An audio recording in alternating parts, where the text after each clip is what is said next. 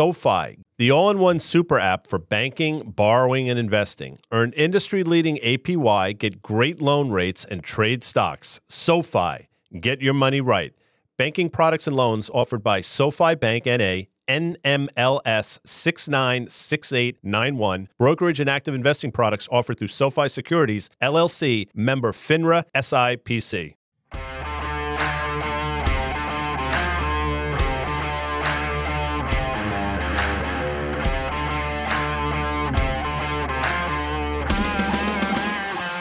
O'clock on the East Coast. For those that said there's no way Swizzle's going to be there tomorrow, given what happened yesterday, here I am. There's Dan. There's Elizabeth. Uh, today's market call, as you know, is brought to you by FactSet, our data provider, and SoFi. Get your money right in all app in one app. But before we even start, I'll say the following. You know, we do a lot of work. We share emails and texts over the weekend. We read a lot. And it just goes to show you, I mean, I can read everything I want, but the the amount to which, the degree to which I've been wrong about things is staggering. So I wanted to throw that mea culpa out there before we get started. However, fear not, because it is Thursday, Dan. And as you know, if it's Thursday, it's Carter. So we're gonna get his work. Um, and we'll see, but it's gonna be fun. I mean, obviously the the fireworks of yesterday are in the somewhat the rearview mirror. The market's picking up on it again today. Dan, Elizabeth, how are you? Liz, talk Great. to me. Yes. Yeah. Excellent. You guys, you guys, I'm guessing, are Seinfeld fan, fans, Yeah. not Friends fans. No. But There's that episode of Friends where Ross is trying to get a couch up the staircase and it's like, pivot, pivot. that meme, I'm sure, got a lot of use yesterday. That's what happened. I guess anything that's bad has been canceled. Yeah. Well, it is interesting. You know, we've been talking a lot about like financial conditions, the easing of financial conditions, and what just happened over the last, call it 24 hours, at least as it relates to the stock market, at least where it relates to 30 year mortgage rates and, and how they have come in, I think the first time below 7% in a while. I mean, you think of like, are we like, and Guy, you and I talked about this yesterday. So we're an hour before the Fed decision. We're doing market call.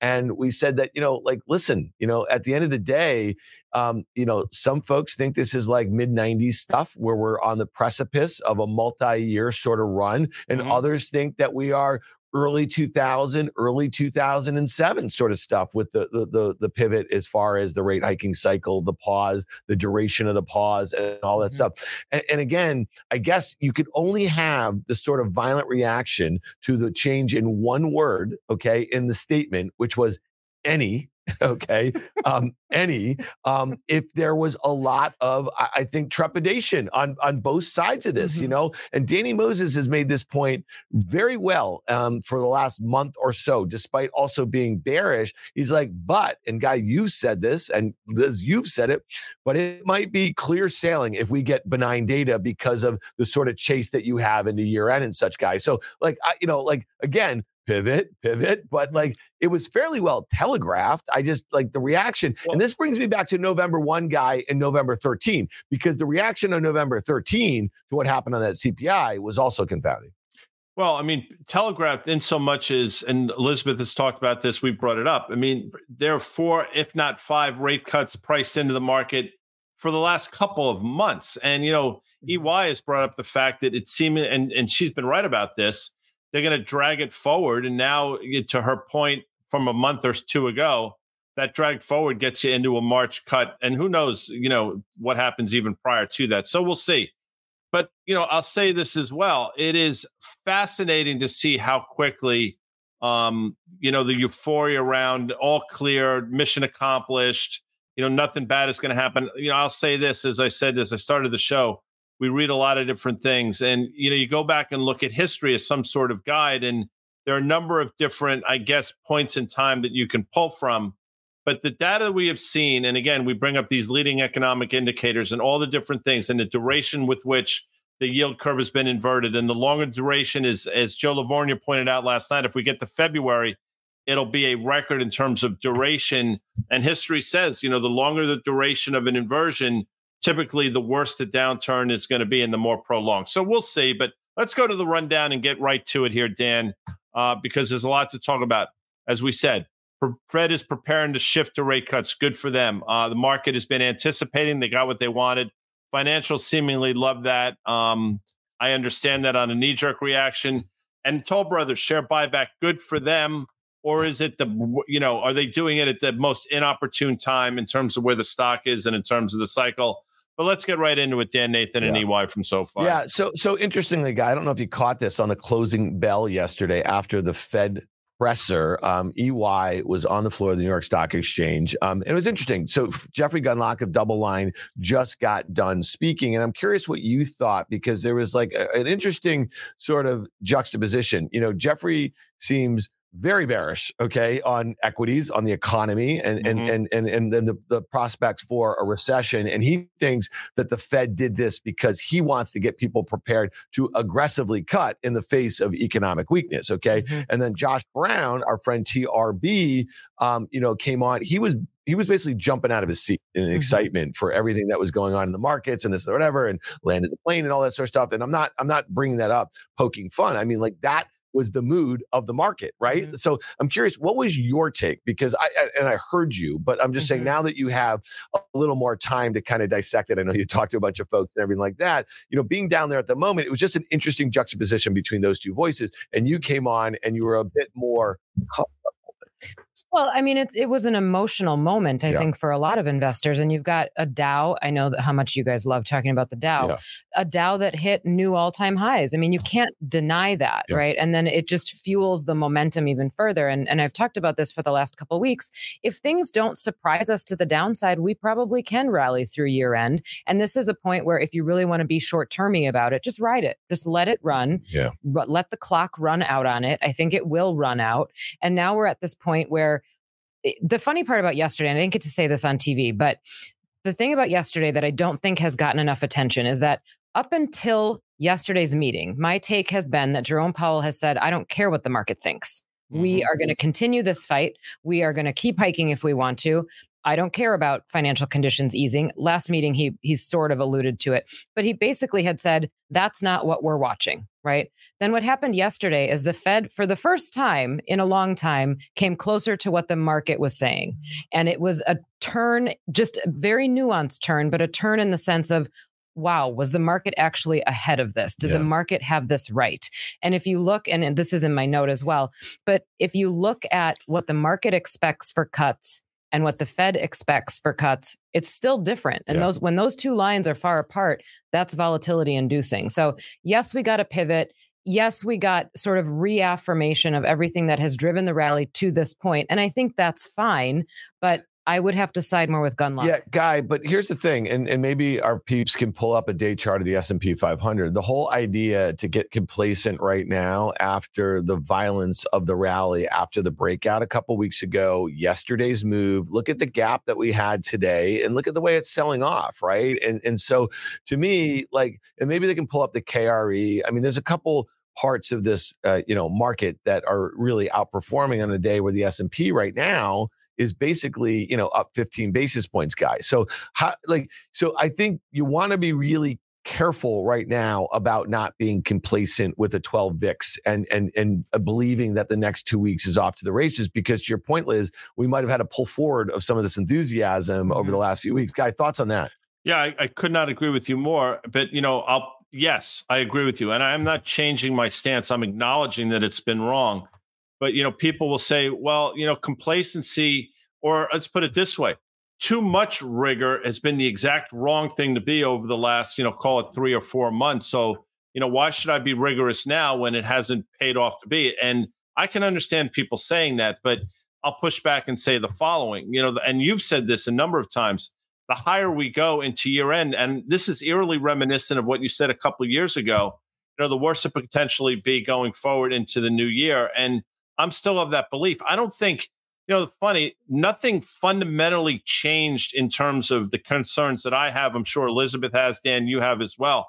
Like nothing changed. Whatever the Fed did, is going to do moving forward is probably going to be in anticipation or to try to rectify the things that I'm concerned about. Of course, historically saying that's the wrong time to be looking at the equity market, but there's no denying the animal spirits are back in spades. But I think you're right to bring up the fact that a 12 VIX suggests that although complacency has been rewarded, one has to wonder how long that's going to continue. Yeah, I mean, listen. So what Guy's kind of also alluding to is that in late 2021, I mean, it just felt really unnatural to us the way that the major indices, the way the SPX was still moving higher. The Nasdaq mm-hmm. had already topped out in November, and then under the hood, there was just a lot of bad action. And so I look at today, you know, and if I just kind of, you know, pull up my my main FactSet screen here, you know, um, it, it's not as green as you would think, right? And there's a mm-hmm. lot of laggards that are doing a lot of the heavy lifting. So if I'm looking at GM and Ford up five and six percent respectively. Deere, which was trading very near a 52 week low just like a couple weeks ago, is up four or five percent or something like that. The whole host of other things that just really,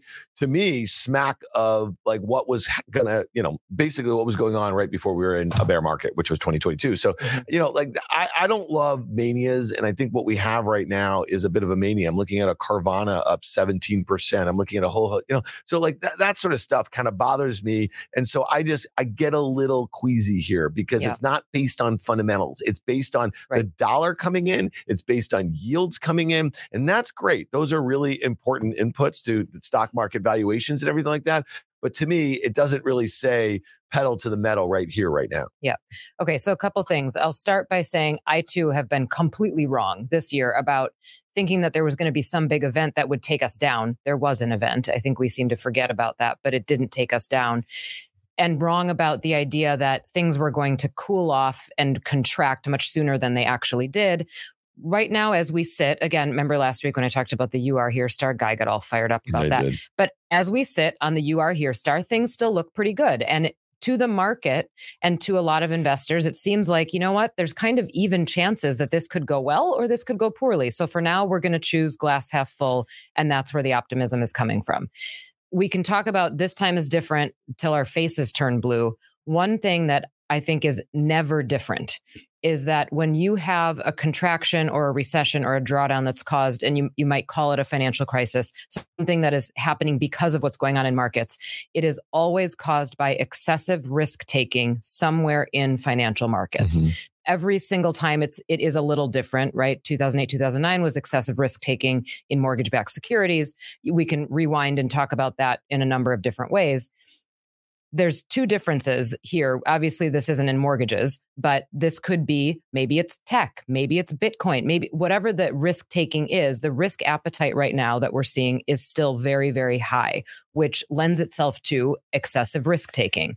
The thing that makes this particularly risky is that if you compare it to what happened in the financial crisis, we went into that with the majority of Americans having a lot of their net worth, the majority of their net worth tied up in their home now things have changed. They may not have the majority of their net worth tied up in the market, but they've got a lot more tied up in financial markets than they do in their home. And if that's the center of the risk, if it falls, the wealth effect hits even harder. Yeah. Hey, guy, just, you know, one thing that we've talked about. So that's really consumer oriented that Liz is kind of describing. We've talked about consumer debt. By the way, guy, you are not on the big show tonight. I know you have a, you, where, where, are you going tonight? You have a, you have a big show. You're going to a big uh, show. Bocelli tonight at, at, at, Long Hair at the Madison Square. As, that's awesome. Uh, yeah. Bocelli.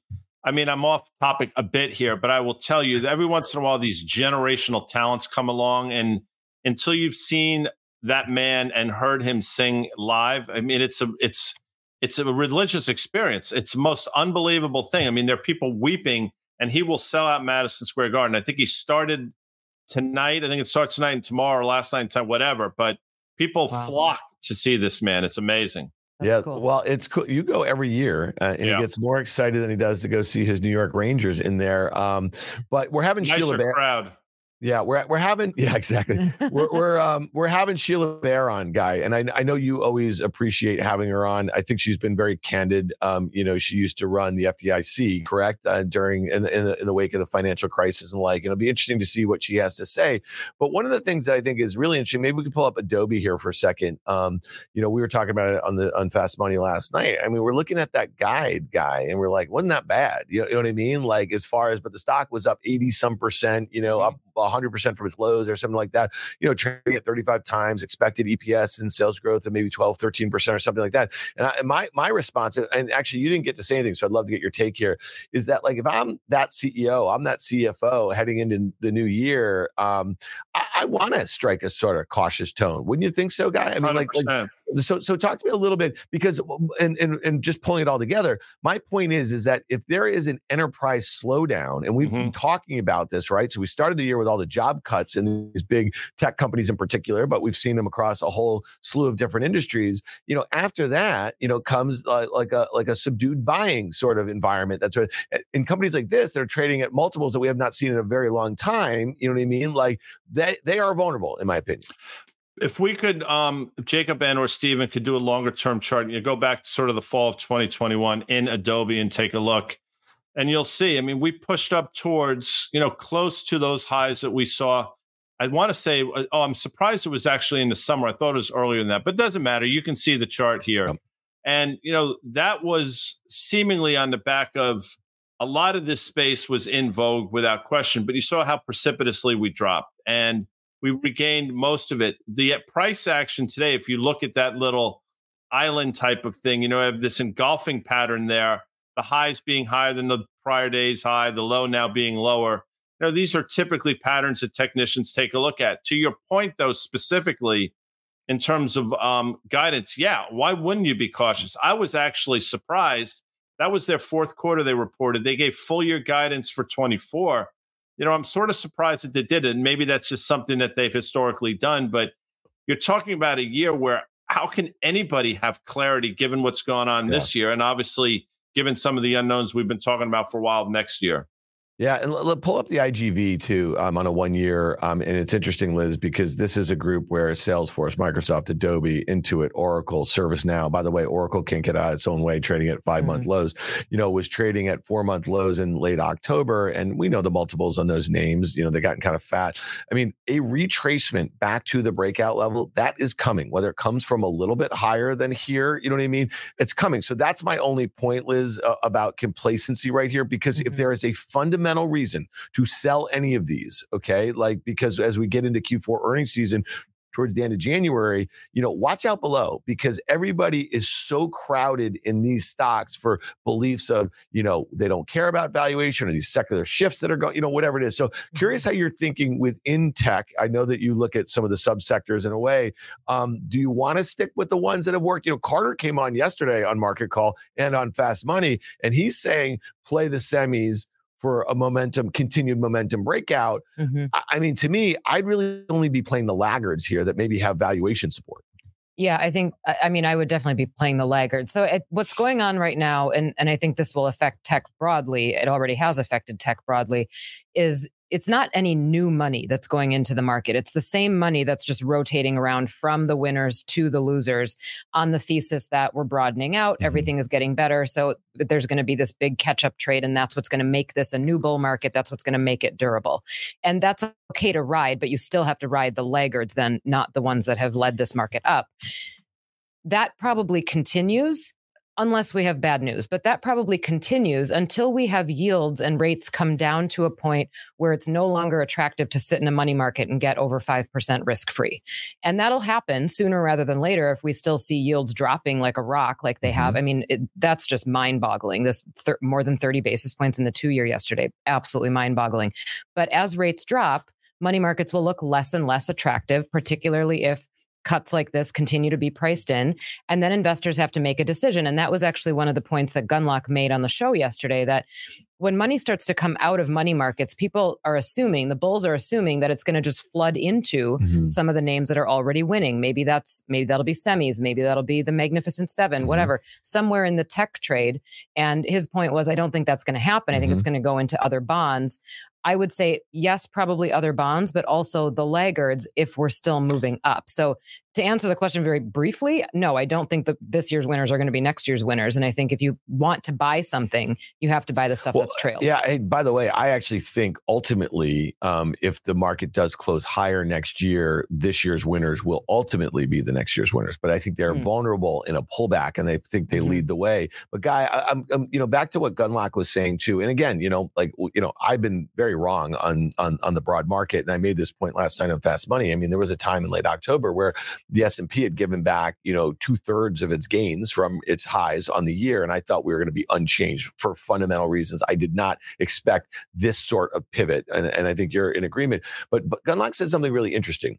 He said stocks need bonds, but at mm. some point, bonds don't need stocks. Mm-hmm. Okay. So, and I want to pull up Carter's charts um, here for a second. And I'd love to get your take on this because Carter is looking at the two, he's looking at the 10 year yield. I mean, there's clear breaks, and he has been all over this. He's been calling for that move. He called for the move, the breakout above 4%, okay, in the 10 year. And then he said, let them go when they got to 5%. And then he kept on pressing. So if you look at the two year, and to your point, Liz, there was a much bigger move, right, in the twos than there was yet last year in the 10s or yesterday. And then if you look at the 10s. So talk to me about that comment because I think what, what he's saying is that next year, you know, bonds can continue to rally, but it's going to be, and it's exactly what you've been saying but that's not exactly going to be great for stocks. Yeah, and Carter, yes, and these are Carter's charts, by the way. But Carter's point for a while has been there will be a point in this, you know, in this interest rate environment where lower rates become detrimental to equities. I thought it was going to be again incorrectly somewhere around four and a half percent on the way down.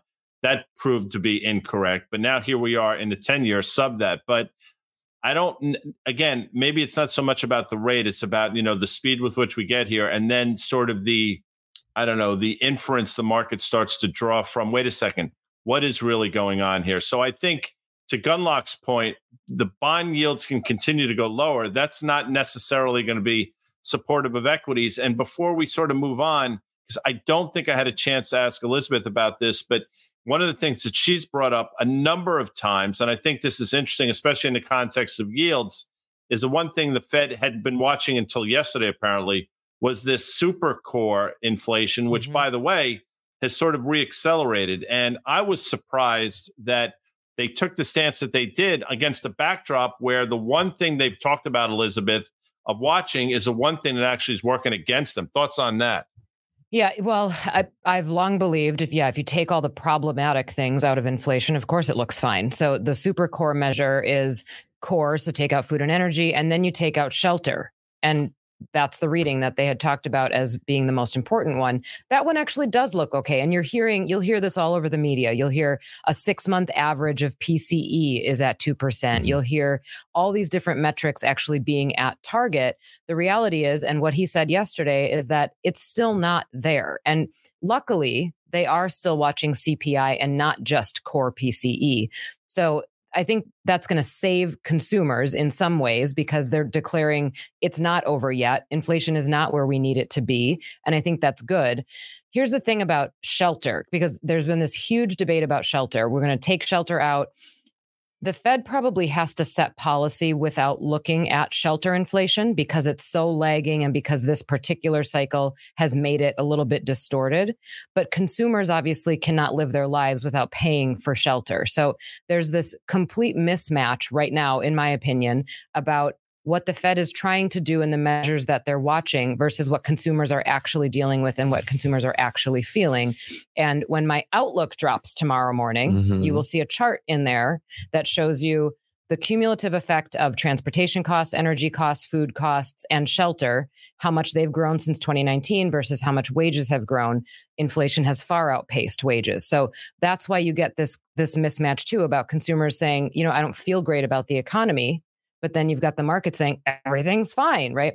Somebody's going to be wrong. And my bet is that the consumer is the one that holds the power here. Yeah, well, it's interesting. We brought this up on many occasions. You know, like like just look at the the political polls, right? Like, so mm-hmm. the folks that are are being polled and answering the questions don't feel good about the economy. And you would think with the Dow Jones Industrial Average at a new all time high, which is the measure of the stock market that most of America think about, and kind of also equate it to what's going on with the economy. You know what I mean? It's not getting a whole heck of a lot of play. You know what I mean? Mm-hmm. If you think about it. So um, I I find that pretty fascinating talk to us a little bit about the focus um, of your note tomorrow. I know you were thinking about the dot plots. The dot plots are really where, you know, there's this whole notion um, that, you know, and I think Steve Liesman guy said this that you know Fed Chair Powell did this pivot because he really thought he was going to lose the, the voting members uh, of the uh, committee, and so I heard that, yeah, yeah, and that and that's reflective, I guess that that's what you know people when they talk about this dot plot. So talk to us a little bit about your analysis and what you're thinking about it, because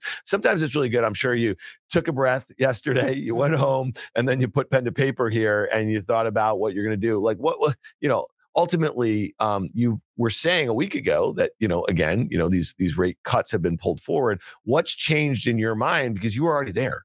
Yeah. Uh, not much yeah. frankly and and they got pulled forward even more so now march is a lock. Yeah. And here's here's what i would say. Think about 2024 there are eight fed meetings next year. Right now, the market is suggesting that we are going to get a cut in six of those eight meetings. That's a lot.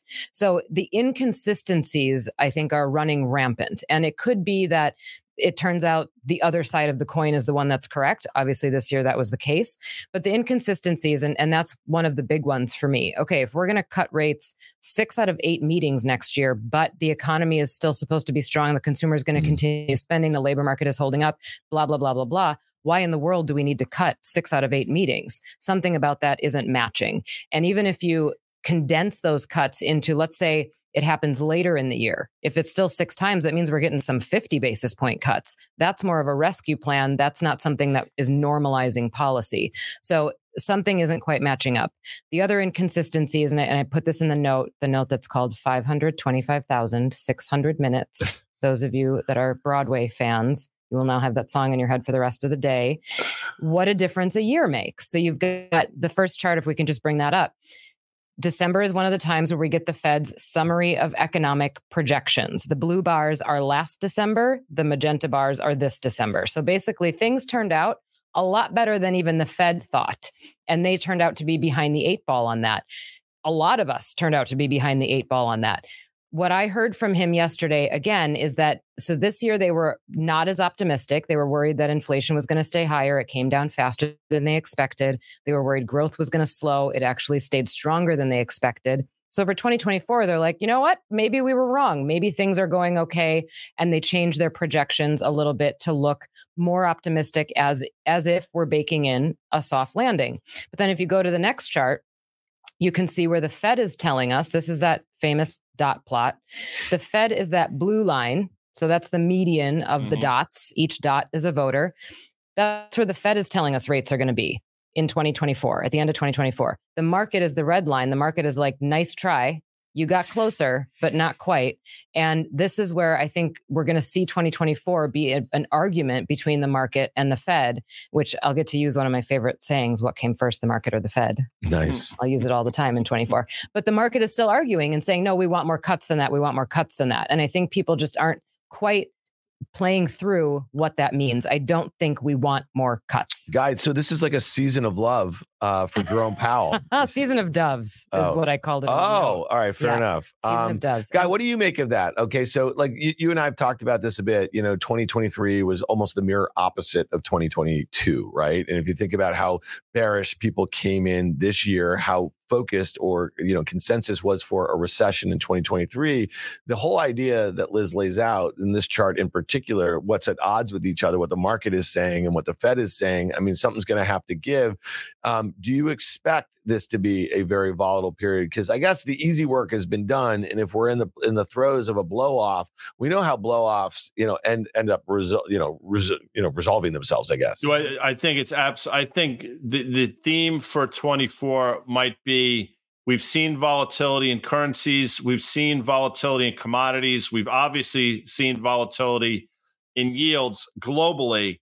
I think 24 is the year we're going to see renewed volatility in equity markets, and that's going to be the upside and the downside. So I think people, I think, getting back to the word we used before, that complacency that has permeated the market this year correctly for the most part is, going to be replaced next year. And this, I look at this and it's interesting. I, I love this stuff. I could look at it all day, but the outliers that have been there for quite some time, and the outliers meaning those single dots to the upside. They've gotten themselves in line. So everybody seems to be aligning themselves now. And, you know, one can say that alignment might be the beginning of something new moving forward. So when, you know, you had a lot of people seemingly not off sides, but with varying degrees of certainty or expectations or seemingly coming around to a point in time where everybody is seemingly on the same page that might be the time when people shouldn't be on the same page. Yeah. Somewhat counterintuitive, but that's how I look at this as well, Dan. Well, I mean, that's how Jeffrey Gundlach was. Let, let's look at um, a part of the equity complex that has been very sensitive to these rate moves, and that would be uh, small caps, right? So the Russell mm-hmm. 2000. Let's look at the IWM. We have a one year chart. Look at that guy mm-hmm. to the mm-hmm. penny where it stopped, right? So that's a one year high. And if we want to look at maybe those guys can pull up a five year chart and to the sort of volatility that you're kind of talking about that we might see in the S&P or the Nasdaq. I mean, look at how the Russell, which is still significant below its late 2021. Just look at that year and a half, you know what I mean? And and and and what's happened over that period of time. Just numerous, you know, 20% drops and pops and the like here. And again, you know, if you think that this has legs, rates go lower for the right reasons and equities are going to play catch up or are going to be reflected in in a, you know, more, you know, stable economic environment, then you're going to want to play catch up here. I'm not chasing them here. I just I, I just think it's important to bring that up, Liz. Yeah. I mean, obviously, I, I watch small caps very closely. Looking at this chart as a longer term chart, it's almost clear that they're in a trading range. I mean, it's mm-hmm. a wider range, mm-hmm. but it's a range. And if you look at the big recovery that happened in 2020, that's how it should work for small caps. We had a recession, we had a deep drawdown, the market was down 35%. They bounced the hardest on the other side of that. That's exactly what happened. And then they stayed elevated for a while, but now it appears that we're just kind of stuck here because again, respect the cycle. We mm-hmm. don't know that we're in early cycle behavior. I find it really hard to believe that we can get back to early cycle behavior without some kind of speed bump. So small caps just still can't quite get off the mat in a decided fashion. I look at this quickly, Dan, and you know it's interesting. I'm glad you brought this up because the levels that we're at now, this is the levels, and you can see it in the chart. We topped out at August of 22. I mean, the to- the tops are right there. And if you go back to the other chart real quick, but also, and there you go, those are the tops. Now toggle back quickly. Now you see that prior high, as Elizabeth just said, early in 2020 was basically the same support we traded down to over the same period of time. So, as she clearly outlined correctly, we're in a very well defined range. But I think the question people should ask here is all right, obviously very economically sensitive. The tailwind of lower rates should theoretically help, but it's also on a backdrop where throw last week's unemployment rate going lower out for a second and just listen to the commentary that we heard again. And I'm not making Hasbro out to be the market, but seemingly on a weekly basis, we hear from two major companies about uh, cuts in employment and job cuts for a myriad of different reasons, none of which matter if you're the person getting laid off, but it's happening right before our eyes. So one has to ask themselves, I think, how can small caps continue to have this type of trajectory higher and a backdrop of what's going to be higher unemployment mm-hmm. and slower growth? So that's how I look at this, Dan. One of the other things, the other contradictions or the, the things that's inconsistent is when we got the summary of economic projections yesterday, I think the Fed was consistent because they projected GDP for next year as 1.4% growth, mm-hmm. which is below trend, right? Trend is somewhere between one and a half and 2%. And they've been saying for a long time, we need a period of below trend growth to take care of inflation. Okay, fine. So 1. 1.4% next year. And now the Fed doesn't make fundamental projections for the equity market, but 1.4% GDP growth in an economy 70% driven by the consumer in a year that we're also expecting 5.5% revenue growth on the s&p and 12% earnings growth one of those isn't going to like the math mm-hmm. doesn't mm-hmm. math on that so i don't know where it's going to come from either gdp is going to have to surprise way to the upside versus what the fed thinks or earnings and revenue growth is going to have to surprise to the downside. Yeah, and you know, there's a headline guy. Um, I'm sure caught your attention this morning. IEA um, on oil demand and and what it's kind of signaling as far as weak demand and for mm-hmm. global growth. And I just wanted to pull up the XLE here for a second because this is also a sector. If you just look at the energy select, and we know that large integrateds are a big part of that. They were trading very near, um, you know, those those all time highs. I think those were all time highs, right? And and you see that, um, you know, we had that rejection, and now we're below that uptrend that's been in place for more than a year or so. And to me, just that's purely technical. You know that that doesn't look great in my opinion. Um, that looks like a really heavy chart, but it brings me back to a year ago. Um, you know when people you know, I mean, people were were pretty um, geeked up about this group, and it's performed pretty decently. But it seems like it's churning a little bit. And is this an area that you want to place a similar sort of emphasis as you would, let's say, on small caps, um, as kind of getting a read on the economy here? It's, it's amazing. Again, one of the amongst many confusing things, energy has been that for me this year. You know, yeah. we you know, we started the year. I was very optimistic of energy. That that looked pretty smart at the time. And as we got into the summer, I was feeling pretty good about things. Uh, obviously, the world changed considerably for the underlying commodity, but you still have an energy space, which I get it. It's challenged in terms of demand. And obviously, production, I think, has surprised people. But you also have, and we've talked about this, I don't want to belabor it, but you also have M&A that we haven't seen in the space for quite some time over the last couple months. And again, I think it was today that Warren Buffett announced an additional purchase of Occidental Petroleum, which now has a stake, I think, north of 27%. So something just doesn't add up. You know, you have M&A in the space from some of the biggest companies in the energy patch.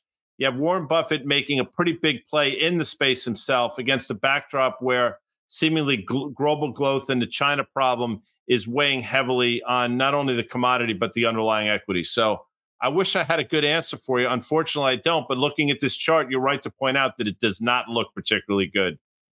Um, all right, let's hit Toll Brothers here because this is actually one of the more confounding things if I'm looking at home builders today. And again, the headline was that the 30 year mortgage is back below 7%. We know it ticked up to 8%. We know a year and a half ago it was below 3%. We know the supply demand dynamics. I mean, this thing is up 50% in less than two months. Okay. So just think about that. And to see, you know, the CEO basically having a hissy fit that his stock is still cheap. Okay. Relative to the, I mean, that's what he's essentially doing by announcing this buyback. Okay. Now, it doesn't mean that they're buying the stock back at an all time high, up 50% in two months, Liz. But when you see this sort of behavior in a sector that you would think, even where rates are right now, like it's not a great place given where the consumer might be. You know what I mean? It's not a great place to be piling into these names. I mean, this seems like an accident waiting to happen. People bookmark that comment right here.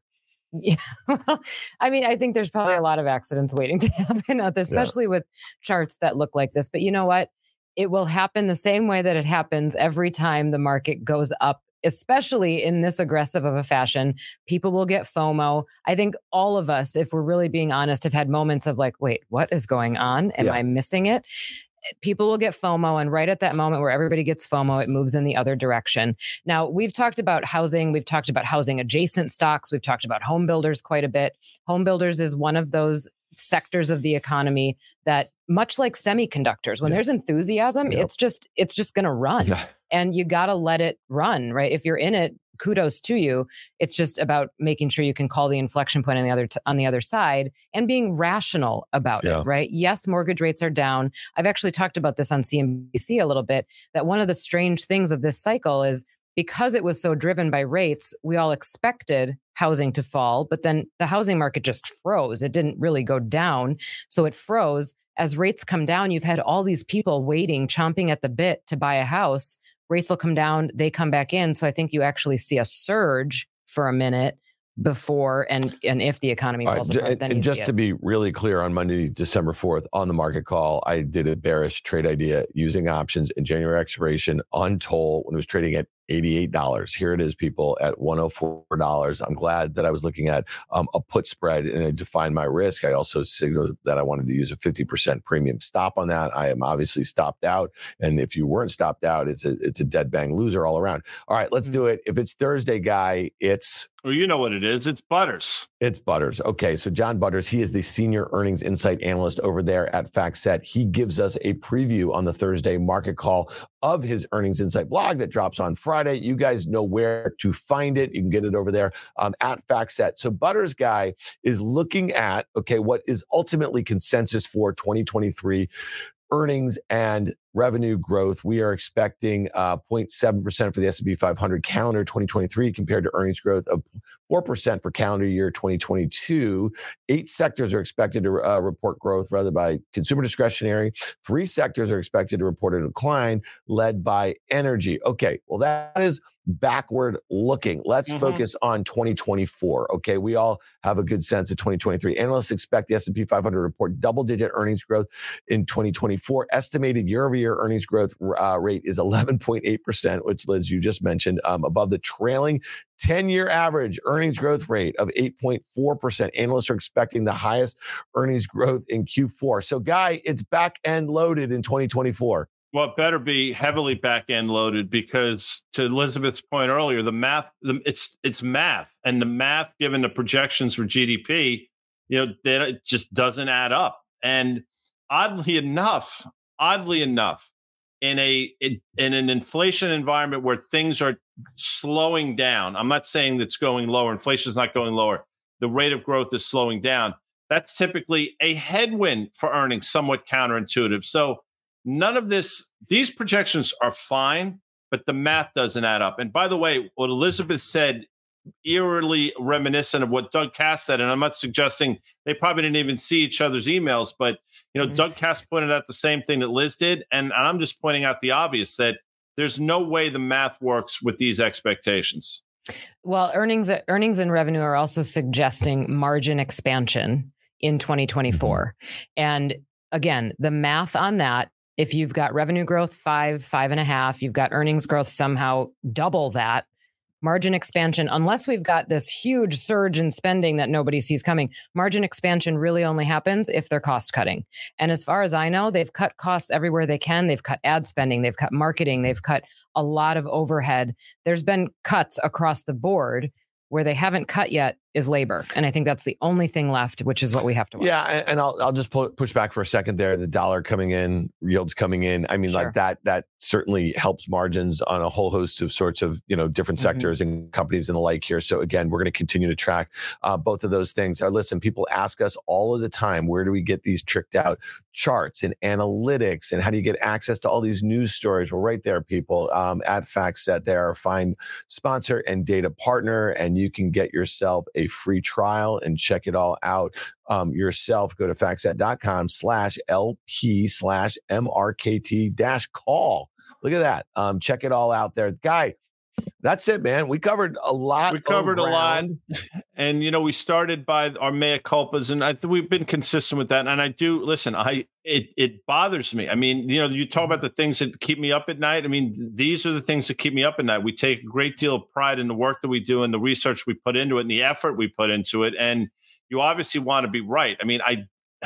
I don't want to be right for the reasons I am, but you, you know, you want your work to mean something. So I throw that out there. But again, you got to stay with it because despite the fact that there's this euphoria out there now, in my world, I think your world, and, and, some of the things that Elizabeth said, nothing really has fundamentally changed in terms of the backdrop. Anyway, that's it. I do want to thank EY from SoFi. I want to thank the audience. Dan Nathan, we won't be back tomorrow, tomorrow being Friday, unless something weird happens, weird being a weird word in and of itself. But we'll be back on Monday. And by the way, uh, we have our podcast that will drop tomorrow we have Stuart Sopp of Current joining us, Dan. Yeah, yeah, yeah, we do. And we also have EY from SoFi on us on the Monday edition of the On the Tape podcast. So check that out, people. If you're not subscribed, check it out. Also, you know where to find Liz on the Twitter. That's at Liz Young Strat. Guy and I are on the Insta. He's Guy Adami. I am, uh, I'm, what am I, Dan S. Nathan. There's all the stuff. Go follow it. We're putting a lot of content on there. So we appreciate the follows. We appreciate you checking us out. Have a great weekend, people. We'll see you on Monday.